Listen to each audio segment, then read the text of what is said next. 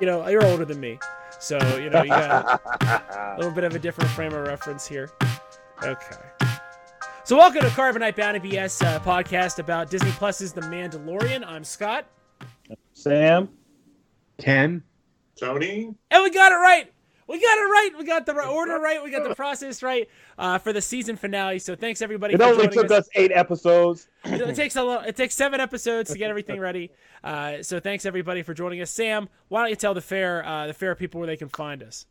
All right, make sure that you first go on nerdcyclopedia.com. That's where you will find out all our links. You'll find out our different articles, our different podcasts. Um, make sure that you are following us on social media at Nerdcyclopedia on Facebook, Twitter, Instagram, all our social media outlets at Nerdcyclopedia.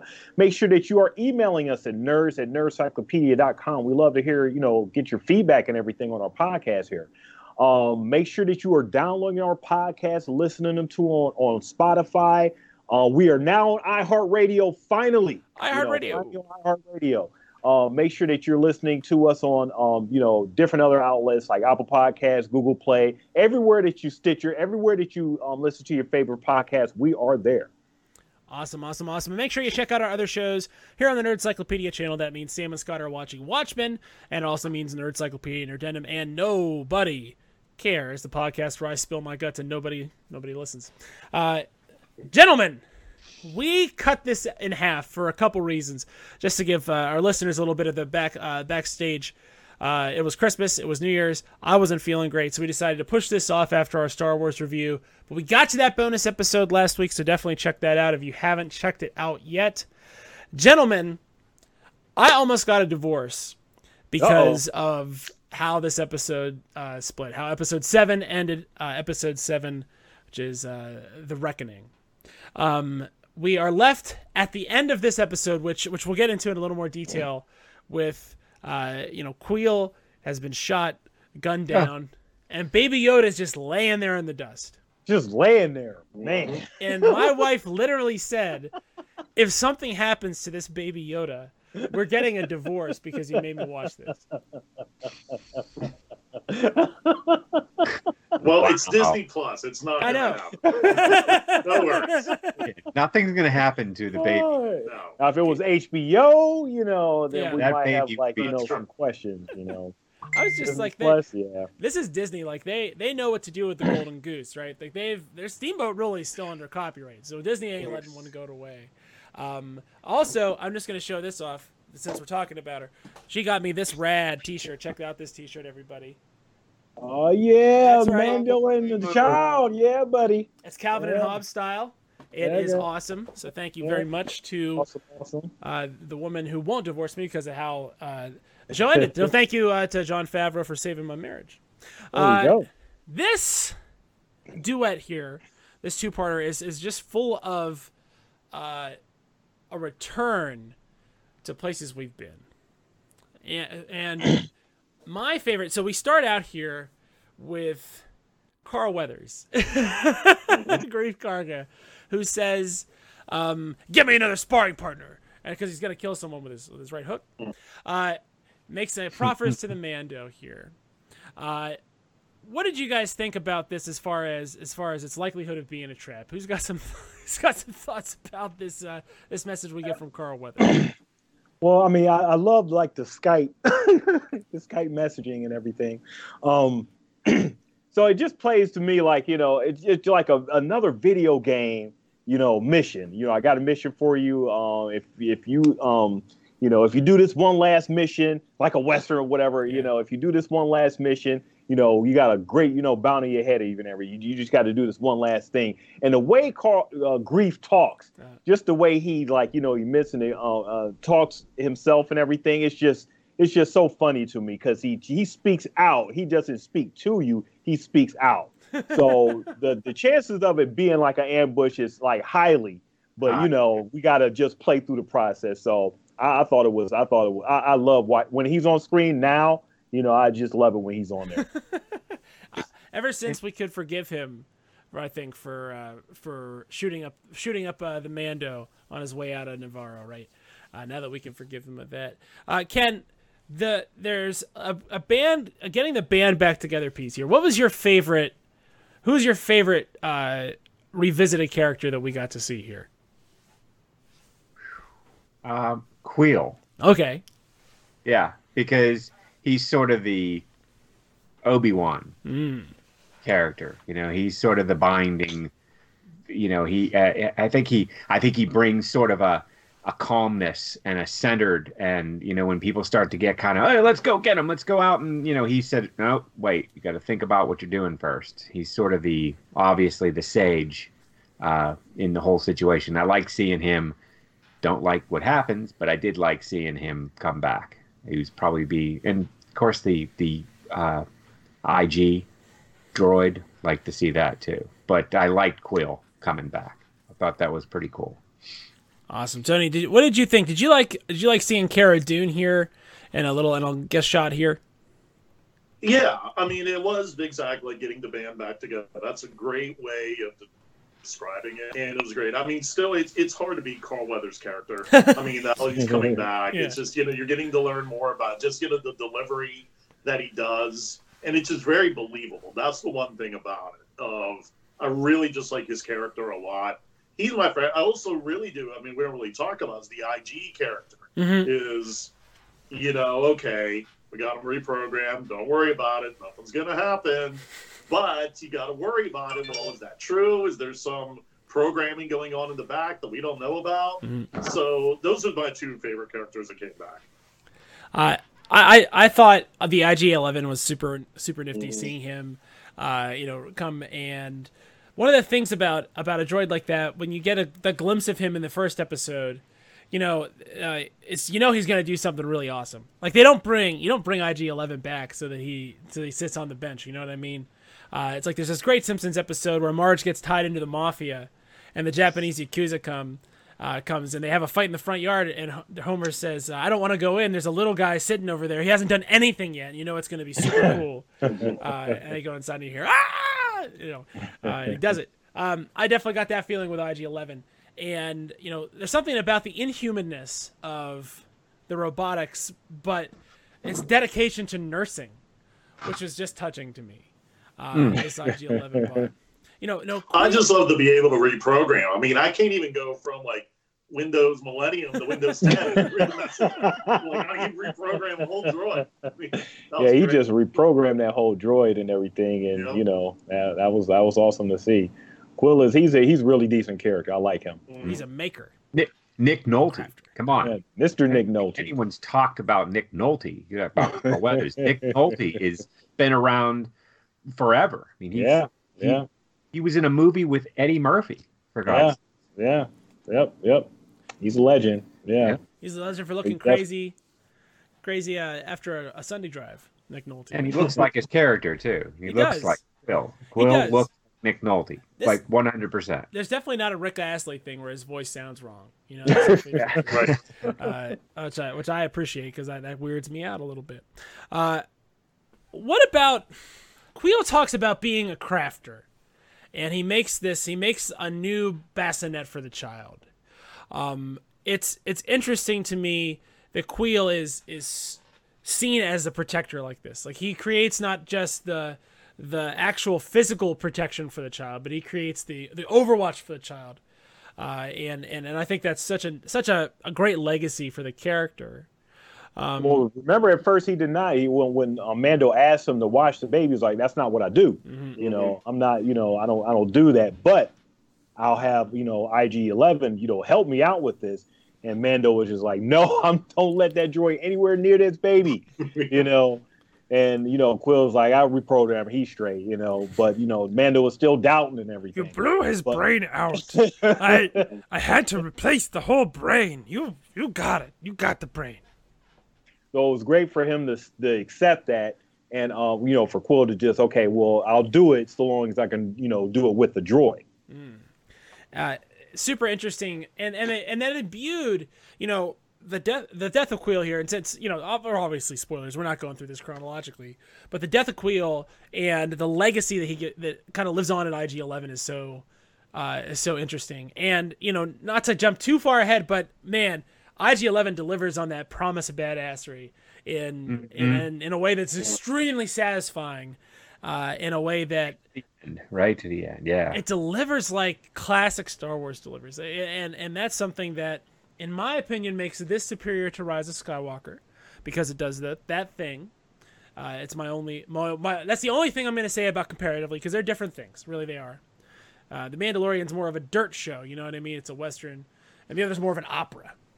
So I feel like that you got it's a quieter show compared to a whole orchestra. You know, yeah, like you said. There's definitely nobody nobody shooting lightning out of their fingertips in the Mandalorian. You know, uh, people get run to ground and you know posses go riding out. So uh, totally different situation.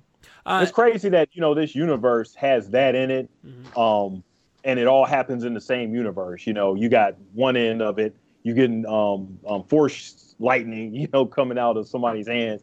And on this end of the universe, you know, you it really would be strange to see something like that in this show.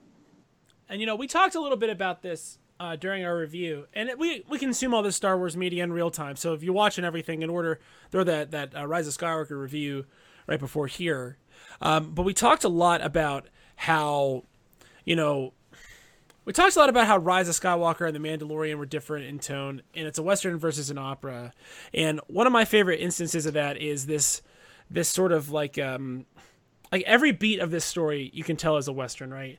The healing, the the healing thing. Oh, that's what I meant to say.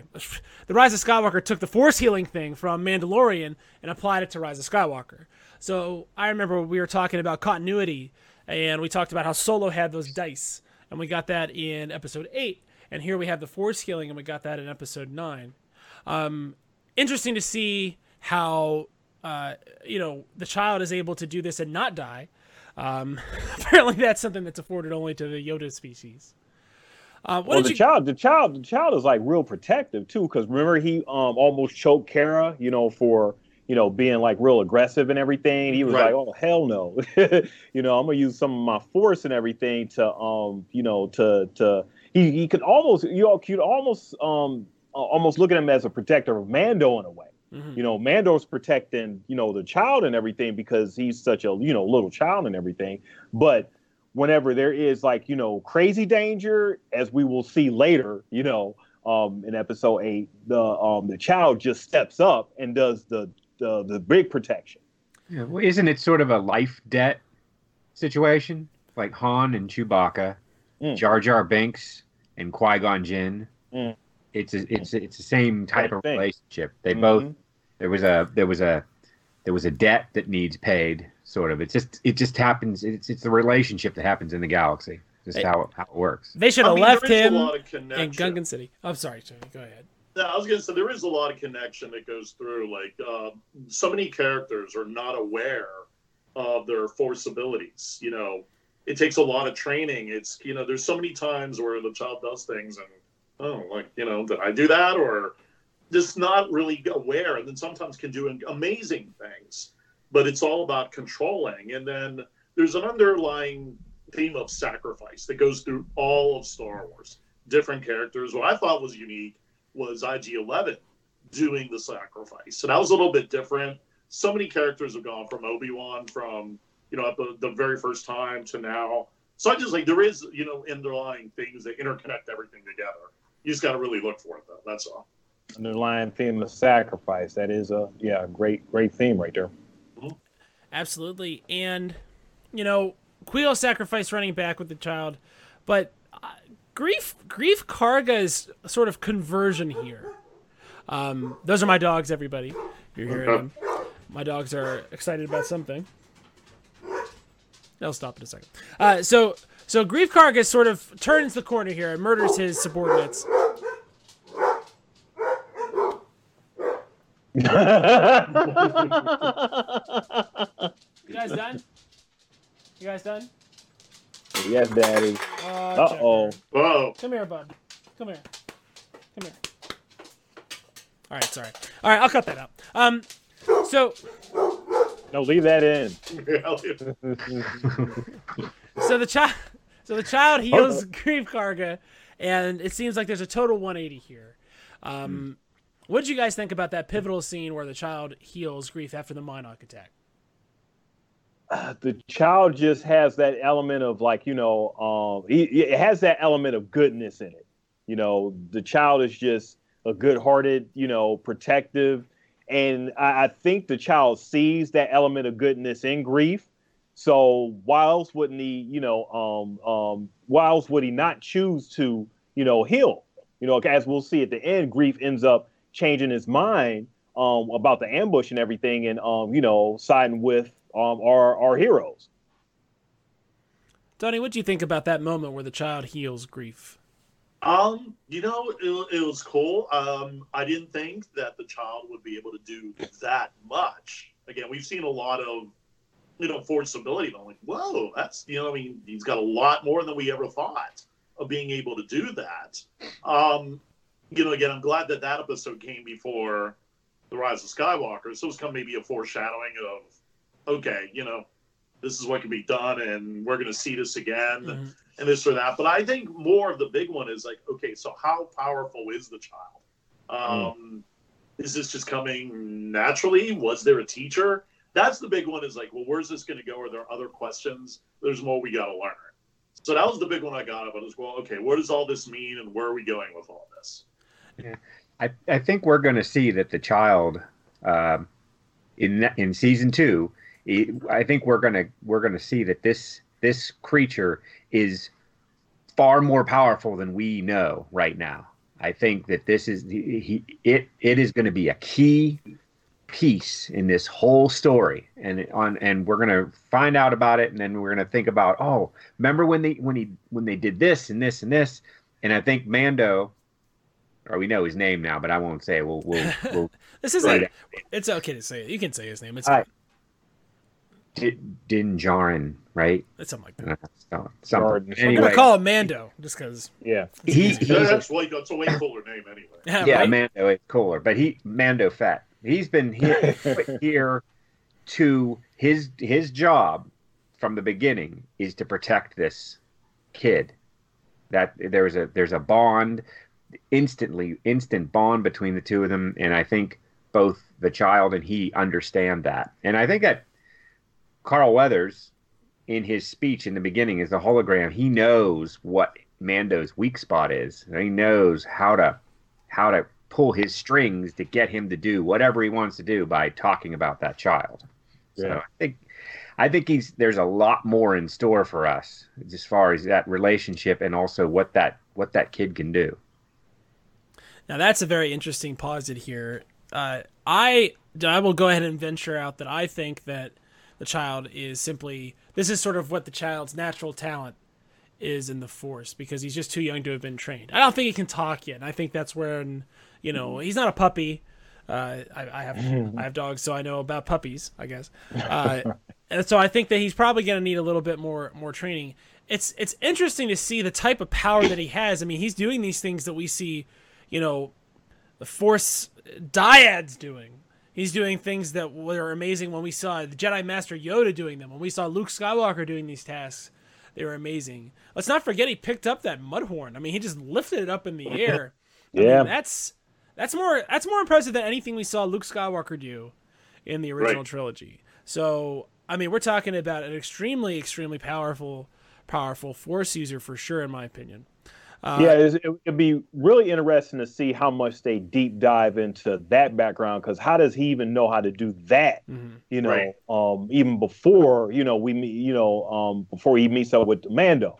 You know, how does he even know to do that? And as far as training, is that just his natural ability? Like, you know, if a child, um, if, if your child or whatever, you know, all of a sudden just starts singing or starting to play, you know, piano, they actually have an a, a ability to um to that they're able to tap into that not a lot of other, other people are able to do.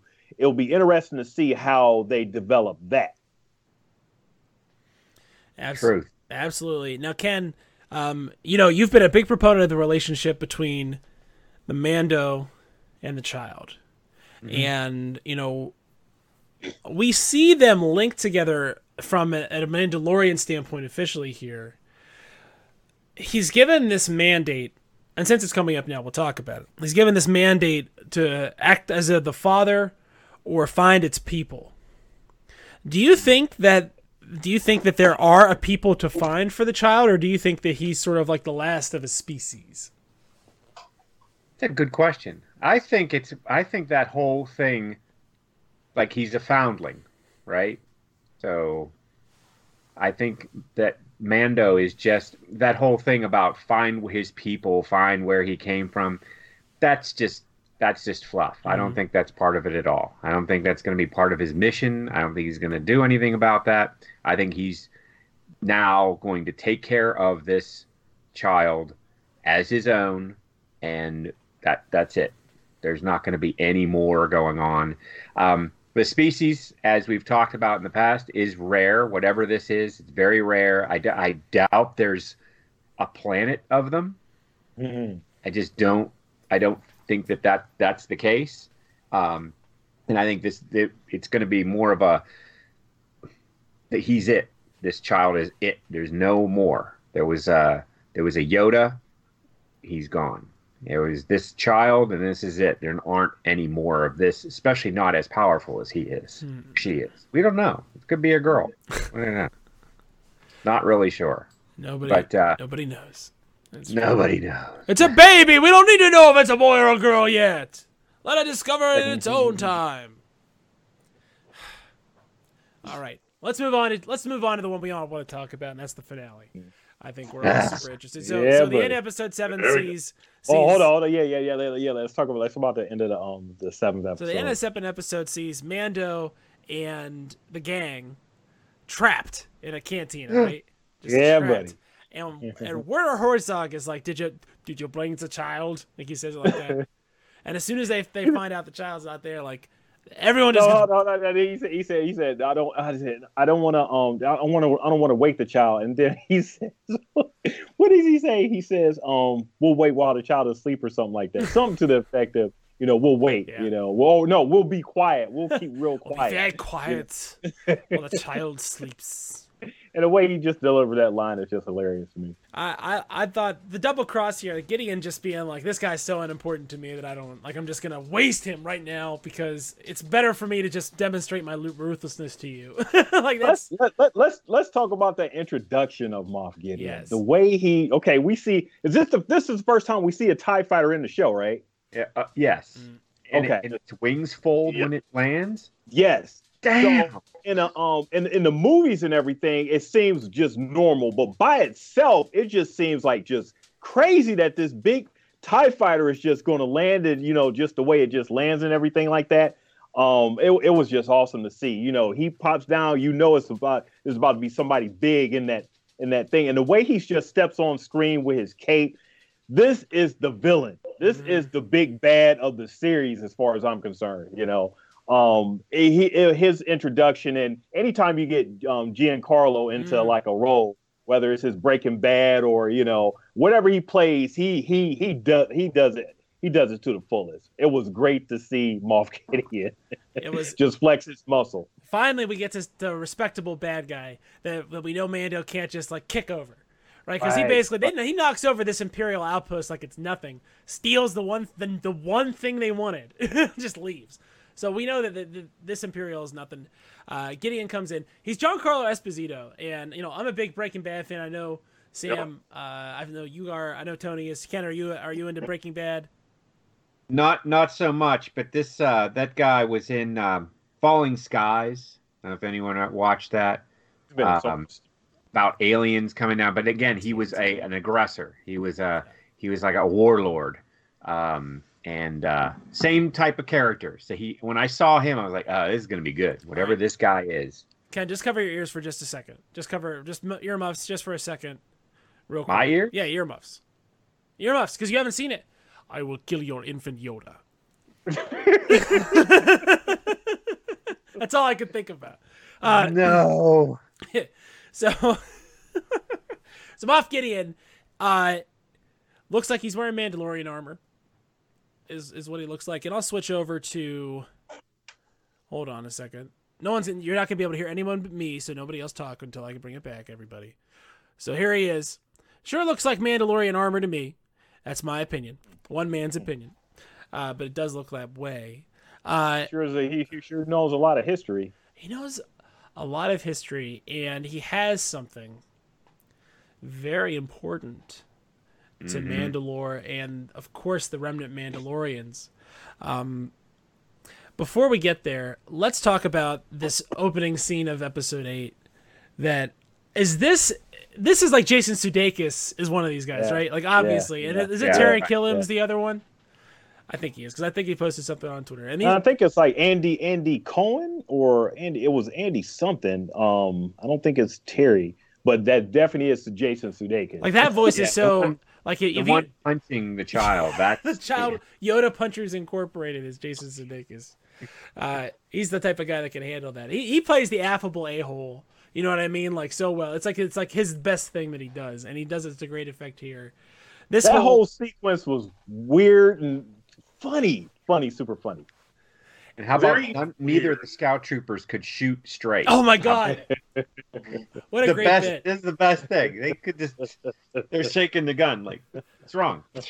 We could not shoot to save their lives. Scott, Scott, how did how did your wife feel with them punching in the punching the bag? She like was that? not happy about that, guys. I just got to say this: like, if you, if you want to really like injure my wife, just injure Baby Yoda, because that'll Oh, hurt her far more than anything you could do to her.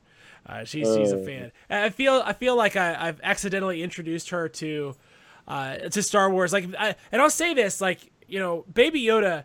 The reach of Baby Yoda is so is so vast. Like, obviously, we all love Baby Yoda. Like, we're all super positive about this. It's bringing people into the into the, the fold. She's legit listening to the Darth Bane Rule of Two book on audiobook right now. Yeah, So- that that that's what I found too. That you know the um baby Yoda, the child, The child. the um the the entrance of or the enter uh, the the input of the child into the show is a great gateway to the universe. If you're into if you weren't into Star Wars before, um, the Mandalorian is easily digestible, and having um the child in the show is a really good great gateway for those who want to have something simple but not have too much lore or you know just just have a bunch of different um you know stuff to think about just to you know focus on that and everything else will you know come to you. Uh, it's a lot of great elements in this show that actually bring you in you know that that um surround like the child and everything. So like i just i just wanted to say it was a really it's a really good great gateway for those who aren't you know um in the know. So I'm I'm super grateful about that. And it's interesting, you know, we're sitting here um, you know, one two weeks removed from the premiere of a mainline numer- numerical Star Wars movie, and we're talking about the cultural impact of the TV show, which which should really tell you everything you need to know about is this show worth watching. Uh, it's it is it's excellent and, and it's so good that it has redefined the fandom in a certain way. I know for me, I prefer this Star Wars. I prefer the gritty, western, dirty, lived in, ageless Star Wars to what I think we got with, uh, you know, Rise of Skywalker, which is just it was just a lot of pop popcorn, and and to me it was it was a little bit more. I don't know, like like we talked about in the review last week. There's this idea that anyone can be a hero that's in, uh, that is in um, Last Jedi, and I think is in The Mandalorian that isn't present in, in Rise of Skywalker, right? Uh, and who is the Mandalorian after all of this? Who is the Mandalorian? Corey Feldman. Corey Feldman. No, I said he looks like Corey Feldman. Oh my What's God. going on here? you know I watched that that insane performance of his on the Today Show live. Like I just happened to be watching that. I watched the Today Show maybe once in the last five years, and it was that day. It was crazy. You got those angels. Anyway, so he's not a Fett. He's not anyone we've even heard about before from the different cartoons. He's just some guy named Dan, pretty much like Jin Dan or something like that. Um, so I feel like the Mandalorian is reinforcing that message from the Last Jedi, which is anybody can be a hero, and it doesn't matter who you are; it matters what you do, which I like. yep yep So that's what I think about that, uh, that y'all. Um, how about IG Eleven just beating, uh, just beating those storm, those stormtroopers to death Oh, and yeah, stealing their bike? yeah. he came in there you know he, his mission was to get the baby you know Protect and, um And nurse protect the droid. baby Oh. nurse the He's a nurse droid. I guess he's a nurse droid now. That banter was awesome. Uh, Guess he's a nurse nurse droid. Yeah. Uh-huh. he comes riding into town, and it's like you know, you know, you, you can feel you can feel the Doc Hollidayness. You know what I mean? The the tuberculotic uh, gunslinger. He doesn't have anything to live for past today because you know tuberculosis used to be universally fatal, uh, and he's gonna do what he's got to do to protect to protect the child. Right? He's gonna do what he's got to do to complete his mission. Um, this that that scene that droid combat is so awesome when he's just fly like he's doing this whole thing. Yeah, He doesn't have yeah, turning around and right, you know, not turning his whole body, well, turning his whole body with his um the the the eye face the face portion just staying Mm-hmm. in one spot. Yeah, it was decent in the first episode. Mhm. Super nifty. And then we have the child using his force powers to push the flamethrower back at the stormtrooper. Oh yeah, yeah, that was a highlight, the the big highlight of the episode. You know, um, among um, you know, seeing Moff Gideon, just anything Moff Gideon was um, you know, involved in, he was highlight. It it it, it really played off those Western tropes of okay, we have you um pinned in here, and then um you want to come outside, partner. You know what I'm saying? Um, with um, I'm trying to get them um to get them to sundown you know, in order to make their um, decision on what they're going to do. Are they going to give up the booty, give up the um, give up the um, the um, baby Yoda, or you know, just just you know, just end up dying? So you only have two choices. And I love the way that he put his choice. Um, I don't really. He said. I think he said, "I don't really care. It doesn't matter to me. I'm going to make my decision anyway." Mhm. you know, this this really. It, I, Scott, do you remember what exactly Moff Gideon said? He he just said it so cold too. It was like, "You do not concern me, but I'll have my quarry. You have until you know you can die or not, Right. or something like that." Uh, he sets up that they set up that E web, and it, they do it like a like a Gatling gun. You know, they got to get it all put together, and they got to get everything all hooked up. Um, again, the, the Western tropes were just rich in this one. Um, super interesting to me.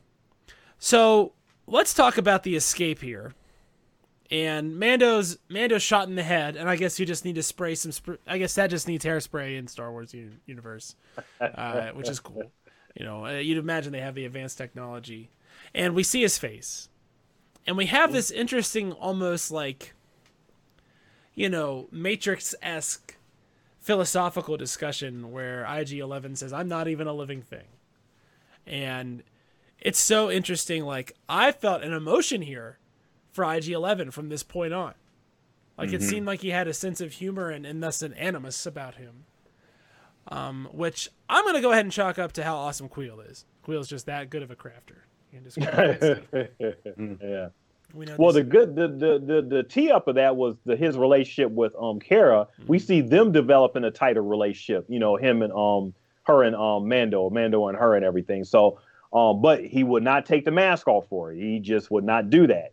Um, then you know they leave and everything, and then he um ends up taking it off for the droid because technically, you know, the droid isn't alive. It's a hunk of junk. Uh, I really and, and and and apparently he shaves every time he um because he he was a little clean shaven down there, right? like okay, he's a little neat, you, know, take up under that mask and everything. If you take off a Star Wars guy's mask, they are just pasty and doughy. And every single time, every single time, Darth Vader's mask. What did he look like under there? He looked like the like you know he looked like a bunch of sugar sugar cookie dough.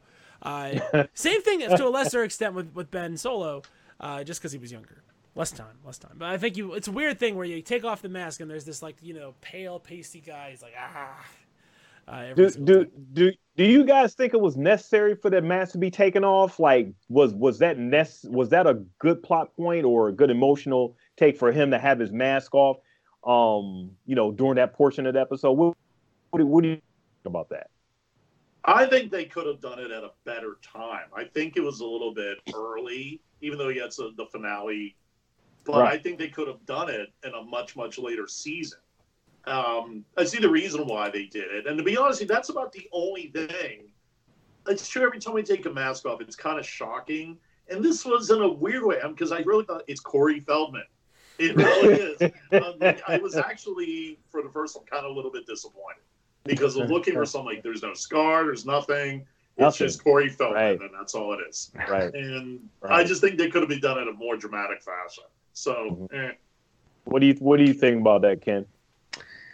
Uh, I think they. I, I, think it was put in the right place based on the fa- like like Tony said, based on the fact of what what needed to be done. But also, I think it was important that we see the IG droid as as that nurse droid, as wanting to help. And we all know that Mando doesn't like droids. So mm-hmm. here's the ultimate lay yourself out. Good point.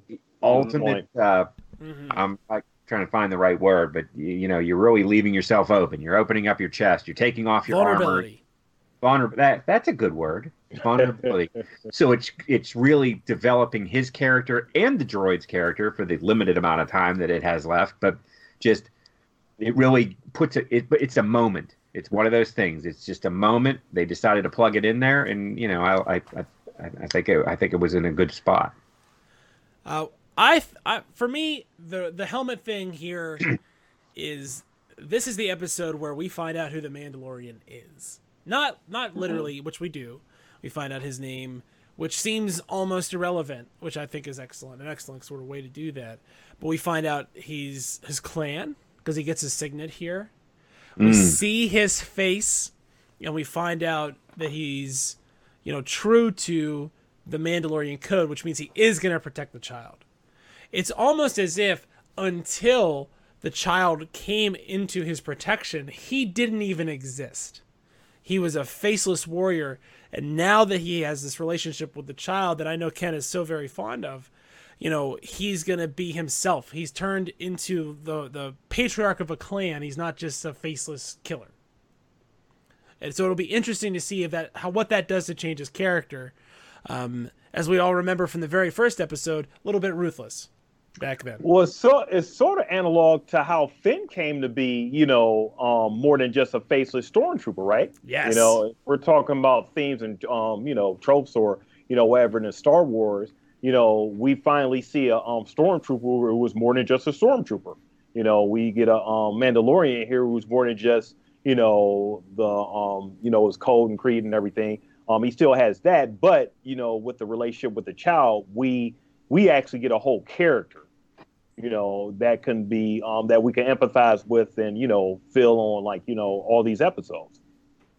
So it was, it was really great to see, and I think the the um, thing Tony was talking about, I, I, also believe that it could have been done at a different time. But now that we're talking about it, um, it may be a setup to a later time where he shows his face to to um to um to all the other characters. We as an audience, I guess, needed to see it now, but the characters in the show may and may not end up being being able to see his face till maybe like you know season three or you know a couple seasons down the line. But maybe it was important for us to see his face right now.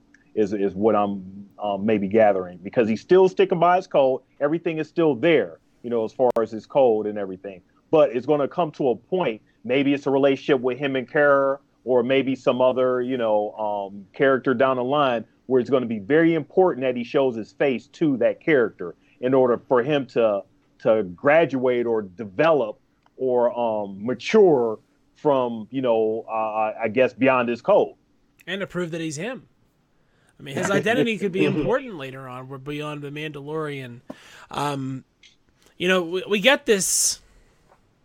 We get this sort of like this Tie Fighter attack scene, and the armorer gives the Mandalorian his signet, and gives the Mandalorian his jetpack, which, as we all mm. know, is mm. they fly now. That's the the stakes have been raised, um, and so they fly now. And then we get this just amazing scene where we've seen how a Jedi takes care of a Tie fighter at low altitude. Now we find out how a Mandalorian does the same thing. Uh, and I thought that that parallel was intentional and awesome, in my opinion. What did you guys think about that? The the two scenes. Well, I mean, it's always cool. I mean, just the just the whole seeing the Tie Fighter was was awesome. I mean, just you know the the way it was done. That was you know I do see the parallel. I didn't realize until you mentioned it. So that was cool. But I just think just the I mean just seeing it, you know, um, where is this going again? How did Moff Gideon get the you know the armor that looks? I mean, there's a lot more to it. What gets we're going to talk about in a little bit, but um, the parallel. That's probably the biggest one that again I just opened my eyes right now. That was kind of cool of showing that, you know, the difference between Rise Skywalker and this. Yeah, like how would a Mandalorian do it? So that was really cool. I thought it was just a great scene altogether. Uh, I, I'm I'm a super big fan of, of those sorts of things when they do the sort of the the art folds on top of itself because I'm a nerd like that. It's one of the reasons we call the channel Nerdcyclopedia. Uh, it's just a nerd. We're just nerds here. Uh, let's talk about the thing we all want to talk about, which is the sort. It's almost like coda scene at the end here because we find that Mando and the child are going to leave. Uh, Greef and Cara are going to stay and reestablish the Bounty Hunters Guild and run Nevarro. And Moff Gideon has crashed. He's being descended on by scavengers, and all of a sudden, he everybody's everybody has their everybody does their their impression of this. You know, uh, cuts his way out of the Tie Fighter wreckage with a lightsaber that is not just a lightsaber. It is the dark saber. Now, Correct. who wants? By who wants to go ahead and fill us in on the, the little bit on the dark saber? Which one of you guys wants to do that? Well, I know a little bit, and it's kind of sad that it was introduced in Star Wars Rebels. Okay. That you know that's where it was introduced. So that's a good series, but you know, I don't, I don't know. I don't even know if I would recommend it or not to get the backstory of it. But apparently, like it's this big Mandalorian. ooh! He just Weapon. said he just said your podcast segment sucks. Is what he just said to me. I was talking about Star Wars Rebels. I was like, no, no, no. but anyway, um, but it's very it's important. Mandalorian. I, I don't even know if it's their version of a lightsaber. All right, Um, my uh, but- my wife looked this up, guys. So I know. Okay. See, she told me all. So she told me all about this. So so credit to my wife. Uh, He did. Wow, she did okay. because I didn't. I don't watch Thank, this. thank, thank you, baby Yoda child. you did this. Uh, so I didn't watch those cartoons because uh, I'm um oh, apparently you didn't either, huh? yeah I don't watch these cartoons. So I, I did watch the one episode though. So apparently there has been uh, one Mandalorian Jedi ever, ever, and this Mandalorian Jedi created the dark saber when they made their lightsaber, and the dark saber is a lightsaber that doesn't have any light, hence the name. Easy to figure out. Uh, it was hidden in the Jedi Temple for thousands of years, and then the dark saber was busted out by a group calling themselves the Death Squad, who uses Mandalorian armor similar to what we're seeing from the Coven here and from Mando. All right, so similar stuff. So they have the dark saber, and it's seen as a, a symbol of the leadership of Mandalore because of its importance historically as an artifact. So Moff Gideon having the dark saber indicates his uh, that he is the person who controls Mandalore. So that Ah, Mandalore is within his territory as the Moff. okay.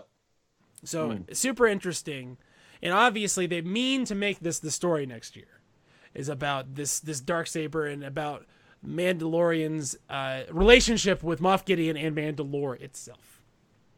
So that's the reason why he has on some of their um, or we think that he has on some of their armor.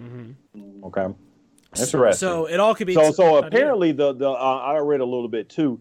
Um, the lightsaber hasn't been seen for like a while. So um, it's been a number of years. It was it was buried or something, and it's been a number of years before it got um, you know unearthed again. Before it, so we don't know what happened between the time it got buried to the Mhm. time or what happened or, or how Moff Gideon. How he got it. Mhm. right.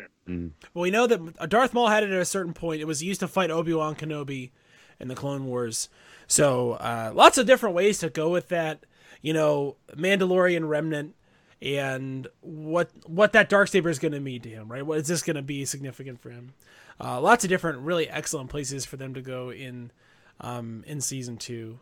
Uh, you know, we said this. I said this about the Prison Break episode. Is that's the episode that tells me this show could run forever. Um, It can. Yeah. You know, with Bacta, apparently Mando's immortal, and the kid's already going to live for the next thousand years. So there's a thousand years worth of stories on this kid who's force sensitive, so probably won't die because you know force sensitive people are hard to kill. It's just the truth. Not impossible, according to Qui Gon Jinn. Um, I'm super excited to see where they go next, and and and for me to be this focused on this show in this sort of proximity to a mainline Star Wars movie is a real feat. And so for me, I hope they give Jon Favreau the keys and say, just do it. Just handle it for a while. That's what I want to see. Um, you know, the same way we saw Kevin Feige get it for Marvel. I'm I'm inclined to have Jon Favreau take a take over just to give the the um you know the the IP some direction. Um, you don't necessarily have to tie everything into one thing, but to have a um clear sense of it, it was just something about the Mandalorian, even though it had like eight episodes to tell its story and to um build its characters and everything, where a movie only has so much. And with unfortunately with movies, you only have so much time to do it. Um, Star Wars had uh, it's been what four, four, five years. so we got like the Force Awakens. We got um, when did Force Awakens come out? Um, 2015. 15. Yeah. 15? Yeah. Okay. So it's now 2019, four years. It's Oh, wow, 2020, four, Sam. four and a, 2020. so, well, it came out in 2019. So, um, the end 2015, 14, it may have came out. So we have five years of three movies.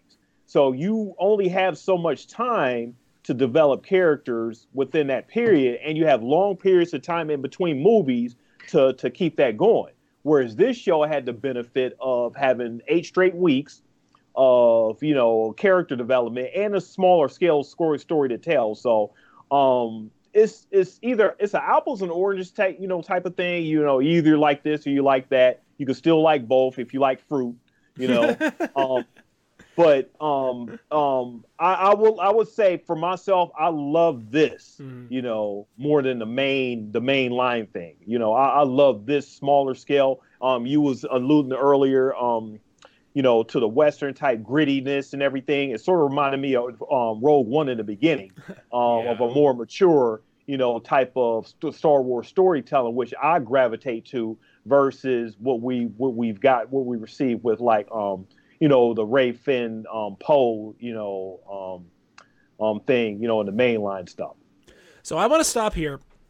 Not not not to stop everything, but I want to stop the comparison talk right now, just to, to, to sort of delineate because I think we were the two people who were the most.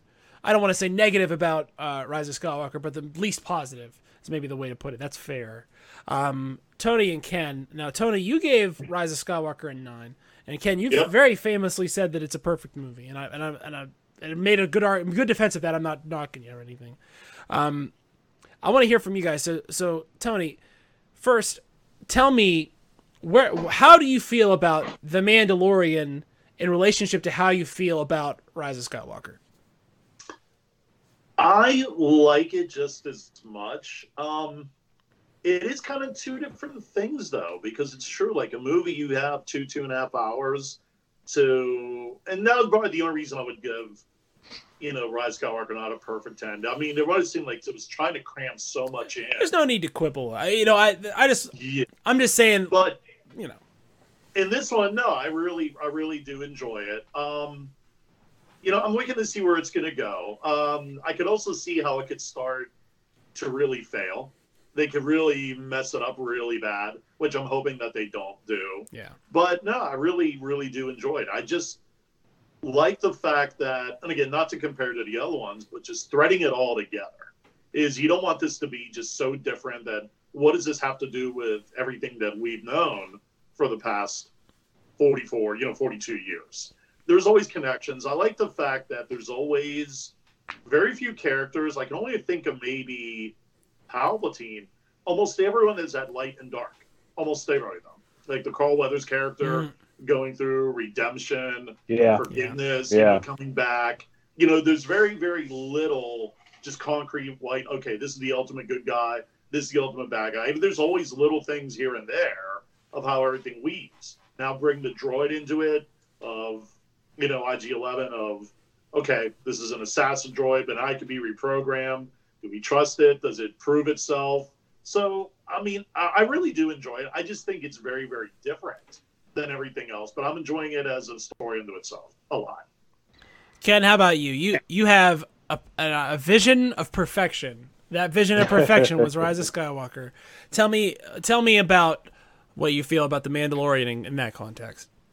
Okay, I'm going to build on what Tony was just talking about at the end there. Perfect. So, here's what I enjoy about both Rise of Skywalker and Mandalorian. I I appreciate that the the folks that wrote, worked on, acted in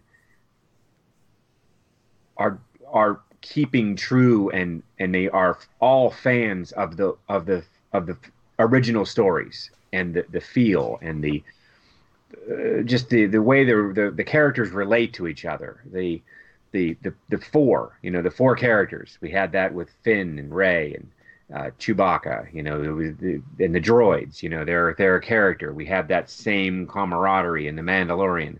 I think that I feel like they're doing this story justice. They're not messing with it and they're keeping with the way the story was. The conflict good and evil. Everybody has the opportunity to to exist in both worlds, and they have to be convinced to go one way or the other. Um, like like Tony said, the droid well started out bad, now it's good, maybe, but it now it can make a decision almost. It has a personality, so it can decide what it wants to do. Mm. Uh, I think that's important too, because all these characters are so so human.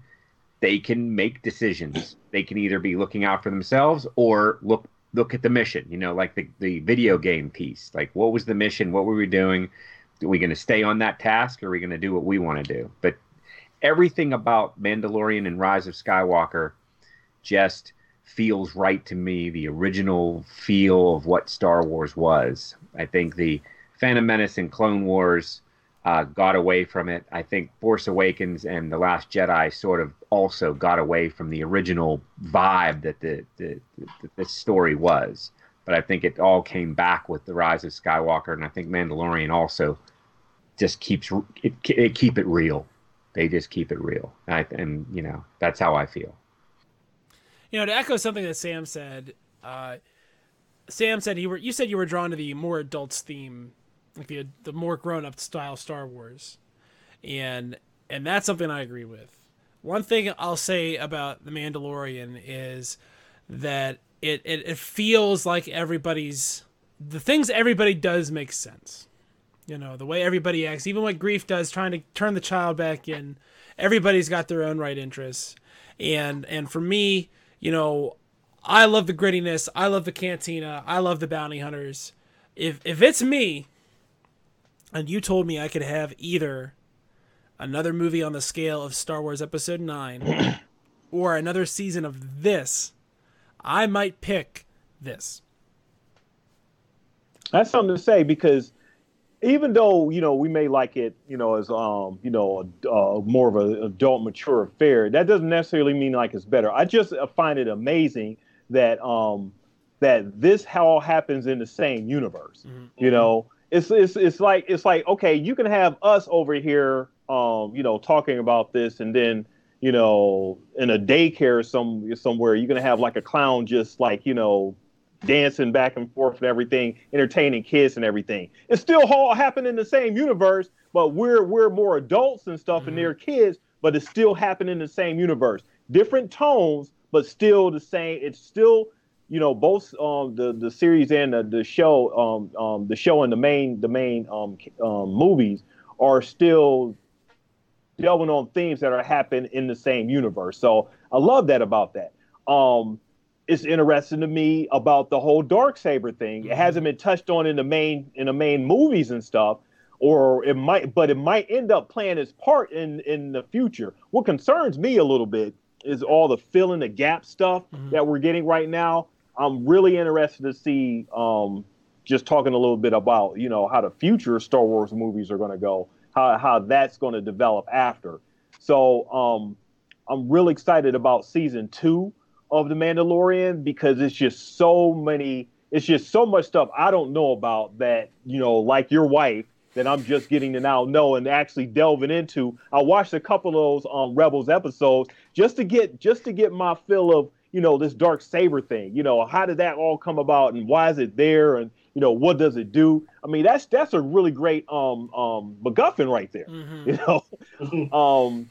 So we we we uh, it's just a one one of those things we, we we'll see. You know, um, like Carl Weather says, you know, can can can um, you know make make, make the baby child do the the magic baby hand stuff.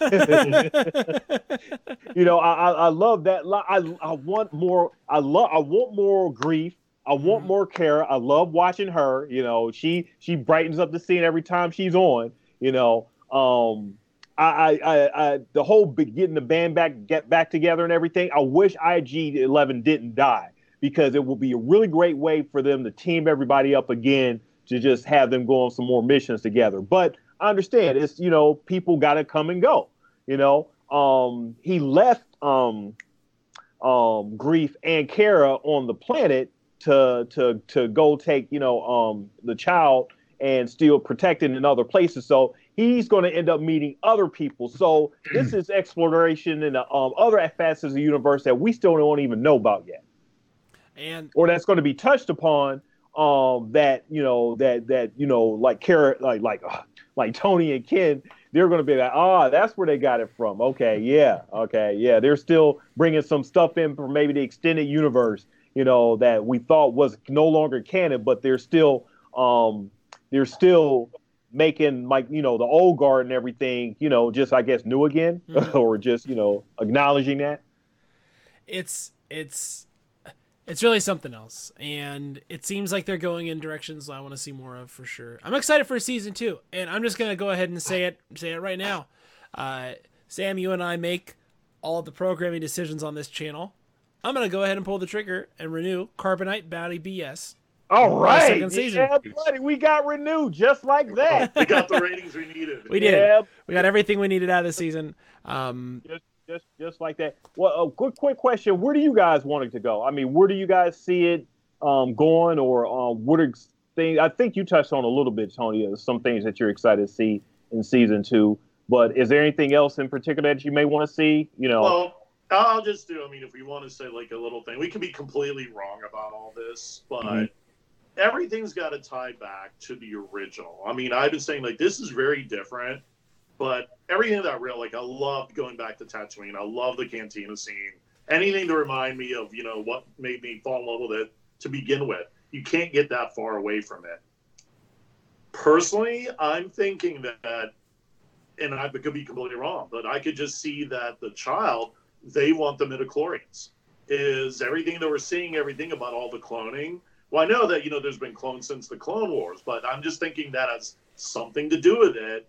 Of all like episodes seven, eight, nine, I think it's going somewhere. Um, I think it's inevitable that we're going to see a Mando Moff Gideon duel. It's I mean they'd be stupid not to do it yeah when they're going to do it, but eventually it's got to come to per. You know, eventually the two heavyweights got to meet. so when and if and how, that's what I think is going to happen. Um, you don't know, but we shall see. Like I said, there's so many ways they could go with it, but we shall see what's going to happen. I'm looking forward to it. are we going to see Boba Fett? Yeah, that's that's what I was just gonna say. Mm. I really, really, and they keep.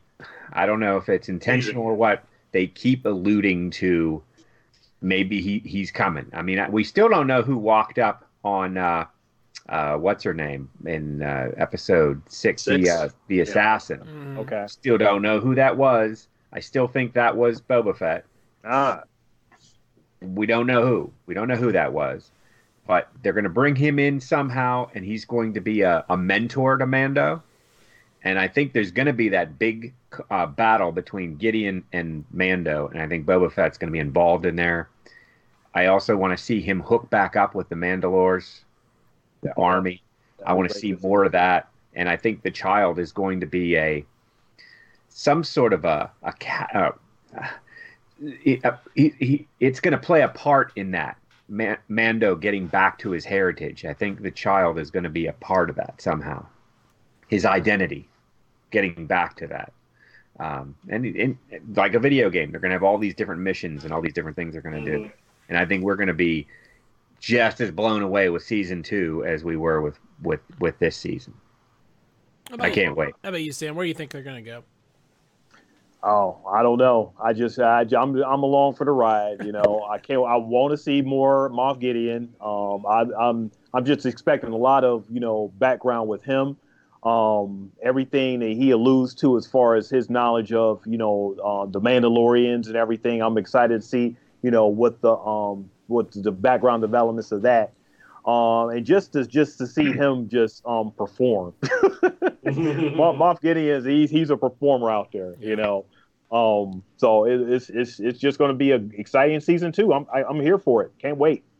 Uh, for me, if if they're going to make a season of this every year for the next ten years or so, they can take their time getting to the big stuff. Uh, I, I I can see more uh, bounties of the week or you know uh, more heists of the week, and I think that could be interesting. So I think that it's got legs, and I'm excited to see where they go from here.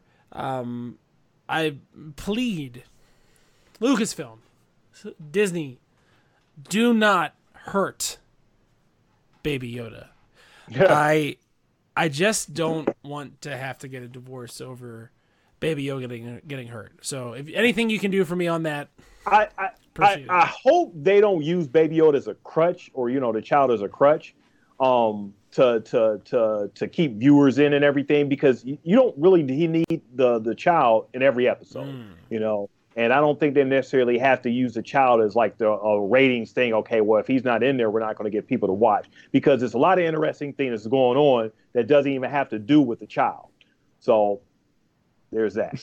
well, I'm not saying they want to overuse him, but I, I just like the idea that you know there's places to go in this universe. As we talked about, it's a huge sandbox, and oh, right. It seems like you know they got Bill Burr into this season you know, you know they got uh, uh, that's crazy. They got you know Richard Ayoade in this season. They got um, Taika Waititi in the season, right? They got everybody in the season, so uh, they, they can do whatever they want, and I hope they do. And I hope it's ten years from now, and we're talking about the finale where they finally, you know, the child removes his mask. You know, maybe that's what we're talking about at the end here. So I want to see a, a, a Mandalorian Yoda. That's what I want to see.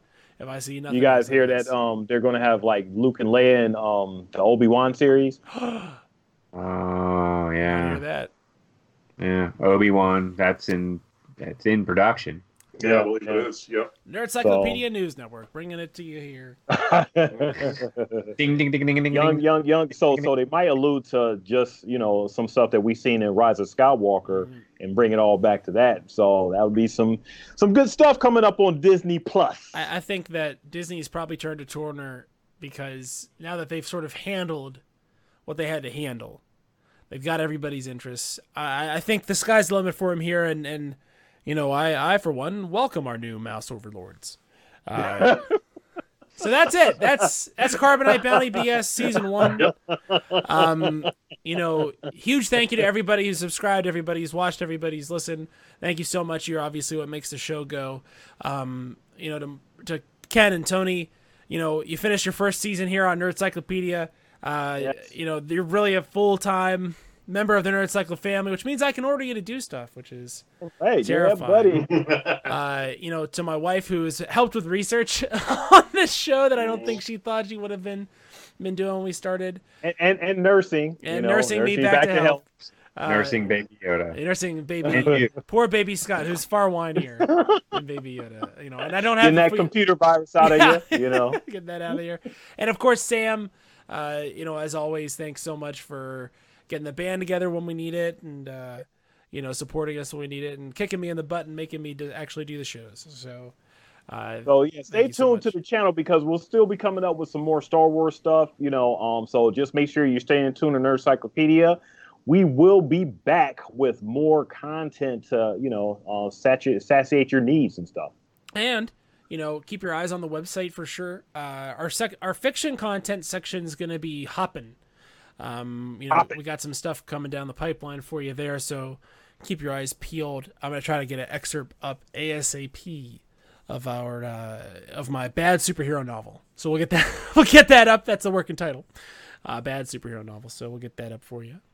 And as always, you know, uh, subscribe where you find us. Anything you give us, likes, comments, um, reviews, appreciated. Uh, as always, I reserve the right to give the business to any and all listeners.